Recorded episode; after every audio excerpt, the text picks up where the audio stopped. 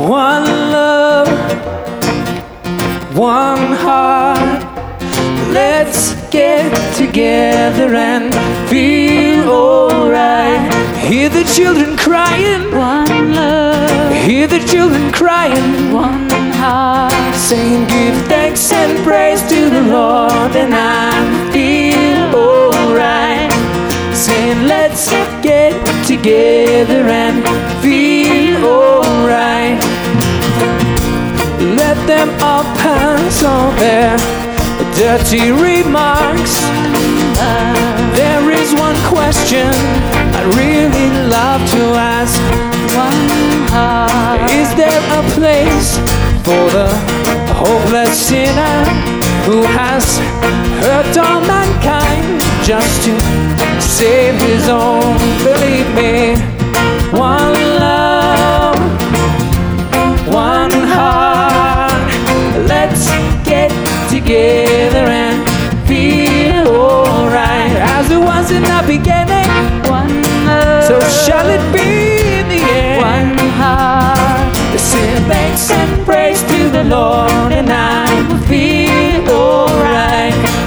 Then let's get together and feel alright. Let's get together to fight this holy Armageddon. One. So when the man comes, there will be no, no doom. One song.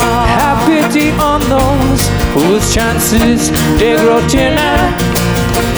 There ain't no hiding place from the Father of creation. Sing it. One love. What about the one heart? One heart. What about the let's get together and feel alright? I'm pleading to mankind. One love, oh Lord, one heart.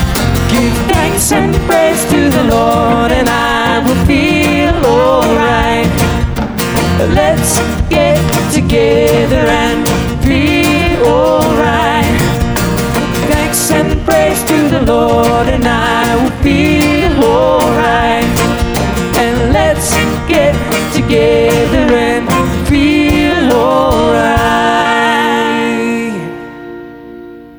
amen, huh? Let's pray. Lord Jesus, uh, we ask now that through the power of your Spirit, you would help us to preach you. You're the Word. Be glorified in our midst, Lord Jesus. Amen. Hey, um, do you ever feel uh, puzzled Uh, by church, you know? Like uh, it's advertised as one thing on the cover of the box, and then you open it up on the inside and it's uh, something different. Last two weeks uh, being here kind of in this new place that we're camping out has been pretty great, um, but the honeymoon will wear off and somebody will do something that will tick you off, or not do something that will tick you off. And you'll think to yourself, um, what were these people thinking? What are they doing? You'll ask, what's the vision? Well, actually, I have the vision. It's it's right here. I bought it at Mardell's just yesterday, and uh, I'm going to give it to you now, okay? Um, this is this is the vision, and I want everybody to have a piece of the vision, okay? So, Susan, maybe you can give it to someone over on those that side over there. You just take some, all right? And this is this is like an explosion of vision. Don't worry, I got an explosion of meaning and vision. There you go, David. Everybody get one of these, okay? You got one? Steve? Take one of those, take one of those, takes, everybody has to have one, okay? Get some vision. There you go, here you go, here you go, here you go. Grab some, Karen. Over here, do you have some? Pass them around. Ray, everybody has a vision, okay? If you have, if you have a piece, you have the vision. Okay, Danette, what are you doing sitting way back there? Okay, all right, now, does everybody have a, a piece, all right? It's important that everybody has a piece, and you can hang on to that. Everybody this morning also had a, had a piece. Okay, uh, Uh, right up there, Mark, you take a, there you go, have some vision, all right? So, So it's important that everybody has the vision. Did you get some? You, ah! Okay. Here we go. All right. Okay, I think there should be some up there somewhere, okay? All right. Um, now let me let me ask you, okay? That's that's good, Michael. Um, uh, everybody has a piece, right? If you have a piece, you have the vision. Now, one piece, okay? You just hang on to one piece. Everybody has one piece, all right? What color is the vision? Green. Okay, whoa, whoa, whoa. Okay, who said green? You say green, all right. Now, how many of you agree that the vision is green? Okay, but some of you think it's something else. What, what else would it be? Red? Steve said red. And you said green, Cindy? I mean, are you saying that he doesn't have the vision? I mean, maybe he's not, maybe he's not receiving revelation knowledge. Maybe he doesn't fit. Maybe you should leave. Well, before you leave, Steve, I think this would be a good time to preach on First Corinthians chapter twelve. And oh, check it out. I have notes. Um, First Corinthians chapter twelve. This is Paul's letter to the Corinthians. He, he, writes, he writes the following. Now concerning the spiritual or spiritual gifts, brothers, I do not want you to be uninformed. You know that when you were pagans, you were led astray to mute idols, however you were led. Therefore, I want you to understand that no one speaking in the Spirit of God ever says Jesus is accursed. And no one can say Jesus is Lord except in the Holy Spirit or except by the Holy Spirit. Now, that is a, a really remarkable statement. Because Paul draws a remarkably large perimeter line around the church. So whether or not you see one color or another color, whether or not you subscribe to the Apostles' Creed and the Nicene Creed or agree with all the Westminster Confession of Faith, if you say Jesus is Lord, the Spirit is at work in you, according to Paul. Now, there are varieties of gifts, but the same Spirit. And there are varieties of service, but the same Lord. And there are varieties of activities, but it is the same God who empowers them all in everyone.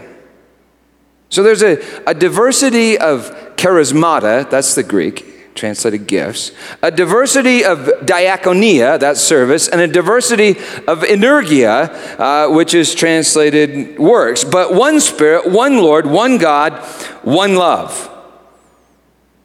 You know, if there's only sameness, if there's only uniformity, then we're just like a pile of sand, right?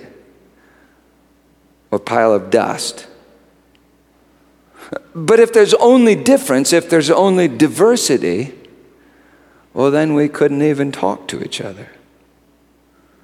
But if there's unity in diversity and diversity in unity, well, then we're a family. A city, a symphony, a body, a life. Next verse. To each is given the manifestation of the Spirit for the common good, to each. So if you say Jesus is Lord, and then you say, but I don't really have anything to offer, I don't have any gifts. Well, you may be saved, but you're lying.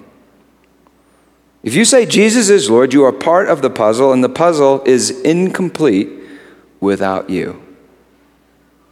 To one is given through the Spirit the utterance of wisdom, and to another the utterance or logos of knowledge, according to the same Spirit, to another faith by the same Spirit, to another gifts of healing by the one Spirit, to another the working of miracles, to another prophecy, to another the ability to distinguish between spirits, to another various kinds of tongues, to another the interpretation of tongues. All these are empowered by one and the same Spirit, who apportions to each one individually as he wills, as he wills, as he wills. It's really not up to you what gifts you have and what gifts you don't have. And if you feel proud about your gifts or insecure about your gifts, then you probably don't really understand that they're gifts. And then they won't feel so much like gifts or blessing. They'll feel more like a curse. I, I think I'm called and gifted to preach, I think. But, but as soon as I feel proud or insecure, my gift feels like a curse rather than a blessing. Now, there's a variety of gifts, according to Scripture, several different lists in different places. So I don't think any one list is exhaustive. And Paul isn't just talking about freaky supernatural gifts, you know. He's talking about diakonia, service, and energia, uh, work. And, and one day you'll see that anything good is supernatural and a gift, every good and perfect gift coming down from the Father of lights, in whom there is no shadow or variation due to change. Spiritual gifts. You may be wondering then, well, what are my spiritual gifts? Well, there are questionnaires, surveys, books, conferences. And I think that they're all helpful at times, but there is still a more excellent way. Well, next verse, verse eleven. All these are empowered by one and the same Spirit, who apportions to each one individually as he wills, like we just read. For just as the body is one and has many members, and all the members of the body, though many, are one body, so it is with Christ. For in one Spirit we were all baptized into one body, Jews or Greeks, slaves or free, and all were made to drink of one Spirit. For the body does not consist of one member, but of many. If the foot should say, because I'm not a hand, I do not belong to the body, that would not make it any less a part of the body. And if the ear should say, because I'm not an eye, I do not belong to the body, that would not make it any less a part of the body. If the whole body were an eye, where would be the sense of hearing? If the whole body were an ear, where would be the sense of smell? But as it is, God has arranged the members in the body, each one of them as he chose. If all were a single member, where would the body be? As it is, there are many parts, yet one body. The eye cannot say to the hand, I have no need of you. Nor again the head to the feet, I have no need of you. Because it's a body. The church. Are you ever intimidated at church? Are you? I am. I, I really uh, used to be, even more. At church, I'd hear someone say something like this, I had a vision. Or I was praying and God said X, Y, Z. And I'd think to myself, holy moly, I'm not a Christian. Because I don't hear God's, God's voice, it seems. Well, well, you see, if I confess Jesus is Lord, I, I do hear his voice. And I've heard his voice. It's just that I haven't heard his voice in the same way. Well, actually, once I did, but not normally. So if someone says to you, I heard Jesus say X, Y, Z, either A, they're lying. And that's taking God's name in vain. That's, that's, that's a problem. That's, that's ugly. Or B, they're telling the truth.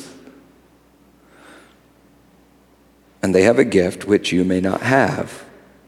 Which actually is an even better gift, for to not have a gift means that you do have a body. Follow me? The ear should not say, because I'm not an eye, I do not belong to the body. For in fact, you see, it's precisely because the ear is not an eye, it does belong to the body. My friend Pam was praying for me once, and she heard God say this. I didn't give Peter all that he had asked of me. Because if I had, he wouldn't need my church. He wouldn't love my church. You see, the church is a body, and I am a member. Well, if you're intimidated at church, maybe you feel kind of like this. Can you see that? Kind of like you have one little old gift up there, helps, like you're good at vacuuming or something. But you don't have any of the really cool gifts, you know what I mean? Like no prophecy, no miracles. And yet your lack of gifts is where you receive the greater gift, the body. Follow? Or maybe you feel kind of like this. You feel so gifted, you don't even notice where you're not gifted. You're so gifted, you think, I don't need church. I don't need the body. I don't need other people. And so maybe you come to church and you think, these boneheads couldn't even organize their sock drawer. But you never stop to ask, hey, Jesus, are you calling me to organize their sock drawer? And could it be that their lack of a gift or organization or whatever is, is really the presence of the gift of a body of which I am being called right now to be a part? Well, you see, the reality is that we are all extensions and indentions. Say that? And for each extension, there is an indention. And each extension and each indention is a gift, a way to connect to the entire body, even our sin, especially our sin, if it's surrendered. You know, God did not create sin, for sin is most truly nothing. It's an, an absence. God did not create sin, but he subjected us to sin in hope. If I hide my sin in shame, I remain alone and dead. But when I surrender my sin, what God did not create, I invite another to extend grace, something that God did create. I get the vision, and the body comes together. You see, the, the vision isn't just a puzzle. It's a living puzzle. It's, it's a body. And it comes together at joints, body broken, bloodshed, relationships of passion, pain, and pleasure. It's knit together not with policies and programs, but with living tissue. It's a body. So the eye cannot say to the hand, I have no need of you, nor again the head to the feet, I have no need of you. On the contrary, the parts of the body that seem to be weaker are indispensable. And on those parts of the body that we think less honorable, we bestow the greater honor. And our unpresentable parts are treated with greater modesty. It's a word play in Greek that reads like this. To our unpresentable parts, we give the greatest presentation, which our more presentable parts do not require. Have you ever felt like one of those unpresentable parts? Have you ever been called one of those unpresentable parts?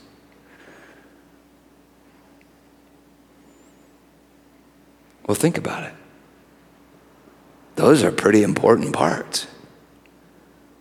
Seed, soil, life. The very future depends on those parts. What honor. But God has so composed the body, giving greater honor to the part that lacked it, that there may be no division in the body, but that the members may have the same care for one another.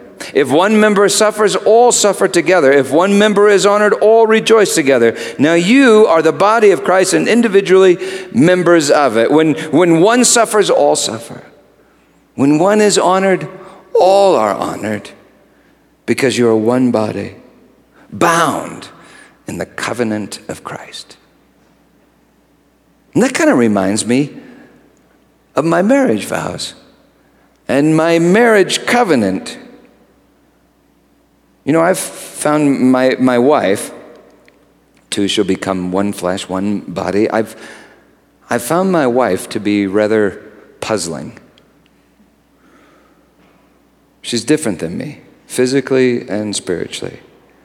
Yet when we put the puzzle together, diversity in unity, when our diversity comes into unity, that diversity becomes ecstasy and produces life, even babies. But not just physical babies, spiritual babies. And you know, for a long time as the pastor and the leader, I felt like I needed to make my wife more like myself with my gifts, you know, kind of a Bible student and a systematic ethical thinker, Praise God that I failed. Because my wife is an artist who gets words of knowledge and visions and may actually not have a left brain at all. But, but when, when I pray with her, it's, it's really amazing. She gets visions, and I interpret them. Diversity in unity, bearing life. Christ's life. You know, the sacrament of the covenant of marriage is the deepest physical celebration of diversity and unity. And the sacrament of the covenant of Christ, the table of the Lord, is to be the same thing and even more: diversity and unity bearing life, eternal life. We worry in the church about the temptation to homosexuality. Sameness. Because it's not diversity in unity, but uniformity. We worry about homosexuality, and maybe we should be more concerned about homo-ecclesiology. Sameness in church. I mean, we got the same body parts in the same place doing the same thing. It's just like Martin Luther King Junior said. He said, the most segregated hour in America is eleven a.m. Sunday morning. Because of our arrogance, our insecurity, our fears, and our shame, we, we listen to the devil. And we think that everybody should be just the same, such that Sunday morning comes and all the ears in Denver are gathered together at the Quaker church. All the hands are gathered together at the Methodist church. All the eyes are gathered together at the Pentecostal church, seeing stuff. All the knees are gathered together at the Roman Catholic church, praying stuff. And all the scholars get together at the Presbyterian church, trying to think stuff. And all the really, really great singers get together at the African Methodist Episcopal church. And you see, that's not the body. That's bags of body parts. I sure hope you don't only want to hang out with folks just like yourself. Because then you'll be stuck with yourself. Boring, dead, bags of identical and dead body parts all over Denver. You know, when we put a puzzle together as kids, sometimes to start, just to start, we take all the blue pieces and put them in a pile, and we take all the white pieces and put them in a pile. And it's great that there's schools for scholars and conferences for prophets and seminars for teachers, but that's not the church. That's not the puzzle. That's preparation for church and preparation for the puzzle. But it's not until you put all those pieces together that you get the picture. Verse twenty-seven, now you are the body of Christ and individually members of it. And God has appointed in the church first apostles, second prophets, third teachers, then miracles, then gifts of healing, helping, administrating, various kinds of tongues. Are all apostles? Are all prophets? Are all teachers? Do all work miracles? Do all possess gifts of healing? Do all speak with tongues? Do all interpret? But earnestly desire the higher gifts, and I will show you a still more excellent way. Ask the Spirit for really good gifts, says, says Paul. You, you might get them. And now I will show you a still more excellent way to get them. See, I don't have the gift of visions, and yet I do, because I have Susan. I don't sing on key usually, and yet I do, because I have Justin. I'm not a good administrator, and yet I am, because I've got Elaine and, and Carissa. I don't have all the gifts, and yet I do have all the gifts, because I have the body of Christ. And when it comes together, it's life. It's Christ's life, and that's the vision. Jesus is the vision. Be thou my vision, O Lord of my life. You know that. Jesus is the vision. I mean, it's printed right there on the box, Church of Jesus Christ. It's, it's right there on the box. See, look at it, right there on the box. Jesus, Jesus is the vision. And yet you're puzzled because you look inside the church, you look inside the box, and all you see is like broken pieces, all these puzzled pieces. And that's because Romans five five, the love of God has been shed abroad in our hearts by the Holy Spirit. It happened when the eschatos man, the superman, the perfected man, Jesus the Christ, was lifted into the air, where he offered himself for the sins of the world, delivering up his spirit in death, like an explosion of love and meaning that rained down over all the world. For when all the world chose destruction, Jesus Christ chose love. When all tried to take his life, he gave his life for all.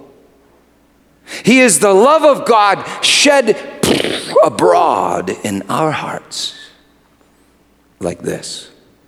What's the matter now?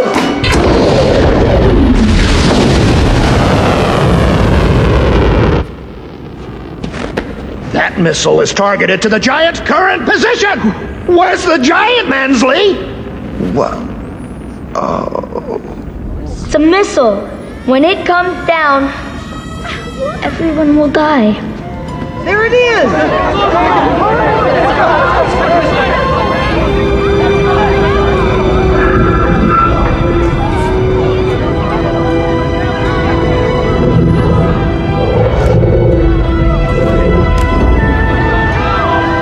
Giant?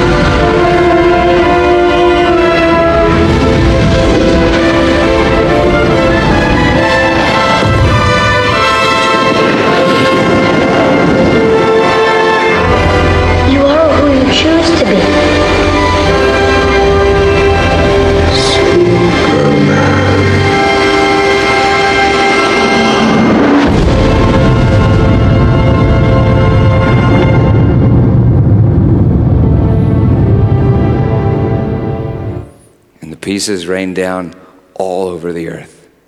Great movie, awesome theology. Well, Paul writes this: earnestly desire the higher gifts, and I will show you a still more excellent way. If I speak in the tongues of men and of angels, but have not love, I'm a noisy gong or a clanging cymbal. And if I have prophetic powers and understand all mysteries and all knowledge, and if I have all faith so as to remove mountains, but have not love, I'm nothing. If I am the world's greatest body part, but not connected to the body, I'm nothing. I'm dead. Paul continues. Love bears all things, believes all things, hopes all things, endures all things. Love never ends. As for prophecies, they will pass away. As for tongues, they will cease. As for knowledge, it will pass away. Love never ends. Love never ends because it is the end. Love isn't just a gift of the Spirit. Love is the Spirit. Love is of God, and God is love. And, and if you, you, you have God, well, you have everything. Love is the still more excellent way. And it is the final destination. Love is, is the vision, and love is what brings the pieces together. Love in flesh is Christ. And love in you is the body of Christ. Colossians three, above all these, put on love, which binds everything together in perfect harmony. All the pieces are useless unless they're bound together in love. And so we're called to love. And, and you say, well, how do we love? We love because he first loved us. So first and foremost, we stare at Jesus. We worship Jesus. We ingest Jesus. He's our vision, yet he's a living vision. So he's not just stuck on the top of some puzzle box. So even as we ingest Jesus and live Jesus, we begin to see Jesus as he is here and now at thirtieth and Vallejo in us. So we stare at Jesus like we used to stare at the picture on the cover of the puzzle box, and then we just start bumping into each other, hoping to look like him. Even his body. You see, churches have all kinds of programs and pastors and means and methods for connecting uh, the pieces. That's what uh, apostles, prophets, teachers, administrators, pastors are for, connecting the pieces, the members. And, and I tell you, I think we have the very best congregational life pastor that I have ever met in Francis Ford Joni. And that no program, no pastor can knit your heart to another person's heart, can knit your life to another life. In fact, it seems to happen almost by accident when folks bump into each other with a vision of love. But it's not an accident. It's the spirit of love. It's God. So at the sanctuary, we all worship together every Sunday, except the last Sunday of the month, when we worship in several different places and smaller uh, groups where we have more chance to interact with our neighbor. We call them house churches. And we do it this way in order to bump you into other people, your neighbors. You know, when I was a kid, my mom used to always bring puzzles, jigsaw puzzles, on our family vacations to the mountains at my Uncle Chuck's cabin. We had no T V, and so each night we'd sit around working on jigsaw puzzles, just bumping one piece into another piece, hoping that it would fit. And most of the time, it didn't fit. But sometimes they did fit. And so after hours and hours and days and days, we'd complete the puzzle and get the picture. We'd all do it. And I used to wonder, I remember wondering this, why do we do it? I mean, why don't we just buy the poster of the cute little kittens at Target, you know? Instead of the one that's cut into a thousand pieces and stuffed in a box. Have you ever wondered why God didn't just zap us all the way done right at the start? Have you ever wondered why the church is such a mess? I mean, why didn't he make us the completed body of Christ from, from the very beginning? Why a few million or billion pieces? Well, that is just an immense theological and philosophical question.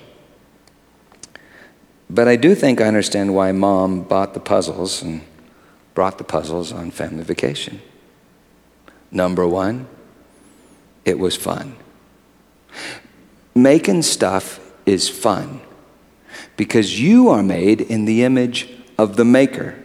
So bringing diversity into unity is ecstasy that makes life and is love. And that's number two. We were learning to love. You see, Mom knew that she wasn't just building a puzzle. She was building us, a family.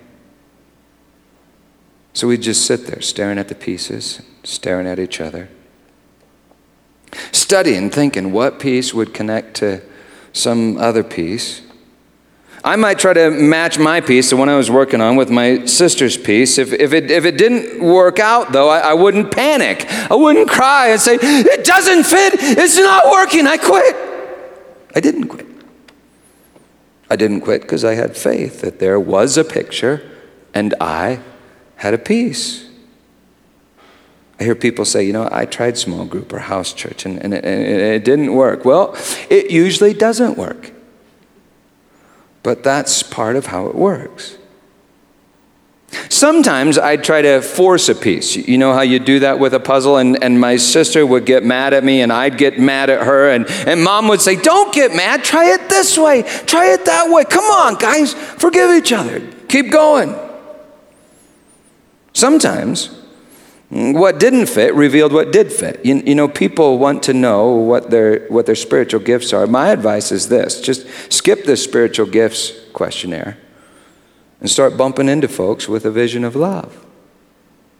In the next chapter, Paul writes this: if you're eager for manifestations of the Spirit, are you eager for manifestations of the Spirit? I mean, cool stuff like levitation and raising the dead, that kind of stuff. If you're eager for manifestations of the Spirit, strive to excel in building up the church. That is, work on the puzzle, and you'll discover the pieces, your gifts and others' gifts. But you see, working on the puzzle was awkward and, and frustrating at times, and, and a lot of rejection. It doesn't fit, it doesn't fit, it doesn't fit, it doesn't fit. And then when it did fit, well, then you had to give it away. So you had to love your piece, but not be attached to your piece, because you had to lose your piece to find the puzzle. So when you come to church, expect to feel puzzled, awkward, sometimes rejected. Because you see, you're learning to love yourself and also lose yourself. And that's good, because you must lose your life in order to find your life in the picture. To lose your life and then find your life in another is to love. And so, number one, it was fun. And number two, we were learning to love. And number three, we learned to love the picture. Have you ever seen those people, or maybe you are one of those people who solve a jigsaw puzzle, you know? And then when they have it done, they put glue on the backside and they glue it to a piece of plywood or particle board or whatever and frame it and put it on the wall, you know? That's because when you finish a jigsaw puzzle, you just want to look at it and look at it and look at it and look at it and look at it. I remember begging my mom over and over again for weeks not to put the puzzle away and put it back in the box, but just let us look at it. If it were just the poster of the cute little kittens, you know, and not the puzzle, we would have never even paid attention. And God wants you to pay attention to Jesus and his body. So number three, we learn to love the picture. And number four, we learn to love ourselves because of the picture. As a kid, you know, I usually felt like I didn't fit. I was awkward, preacher's kid, often rejected. Picked last for baseball at recess. Last. But this incredible and magical moment would happen sometimes when we were working on the jigsaw puzzle at the cabin. You know, my mom, uh, she could put a puzzle together faster than, than any of us. But as we got close to the end of the puzzle, she'd slow down. And she'd start encouraging us. Well, try this, try try that. And, and mom never placed the very last piece in the puzzle. And sometimes my piece was the very last piece. You see, the last piece was the piece that had been most rejected and least fit up until that point. But when I placed the least fit, oh, it suddenly became the most fit. And the last was first, a perfect fit. And everyone saw that I, Peter, completed the vision with perfection. Jesus is the vision, the perfect image of the invisible God. And did you realize that he is incomplete without you? Without you in particular. Like a puzzle is incomplete without every piece, he is incomplete without you. For you not only have a piece, you are a piece of him. You are a member of his body. A member. They're scattered all over this room and all over this world.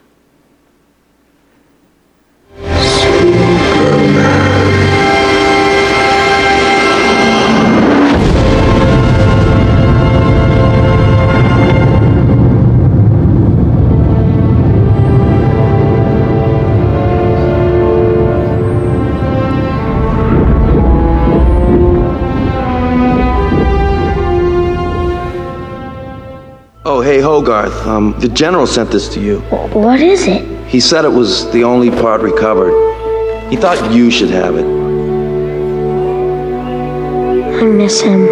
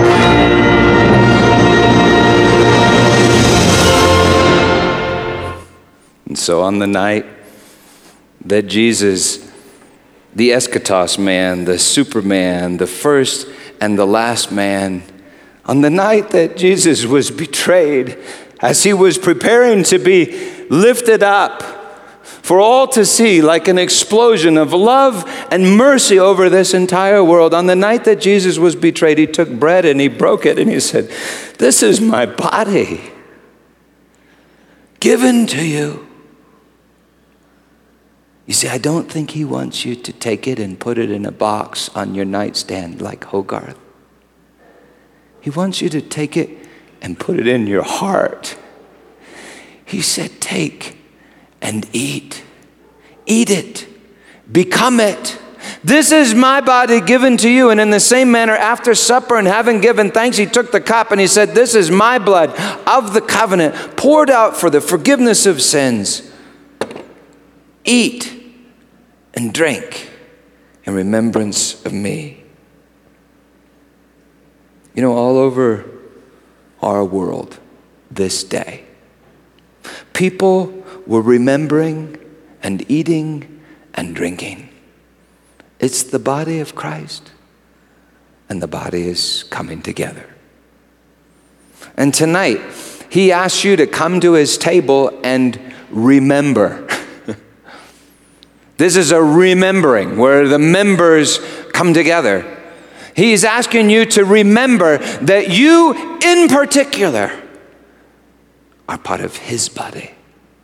And his body is incomplete without you. He's coming to get you. He loved you. In Jesus' name, believe the gospel.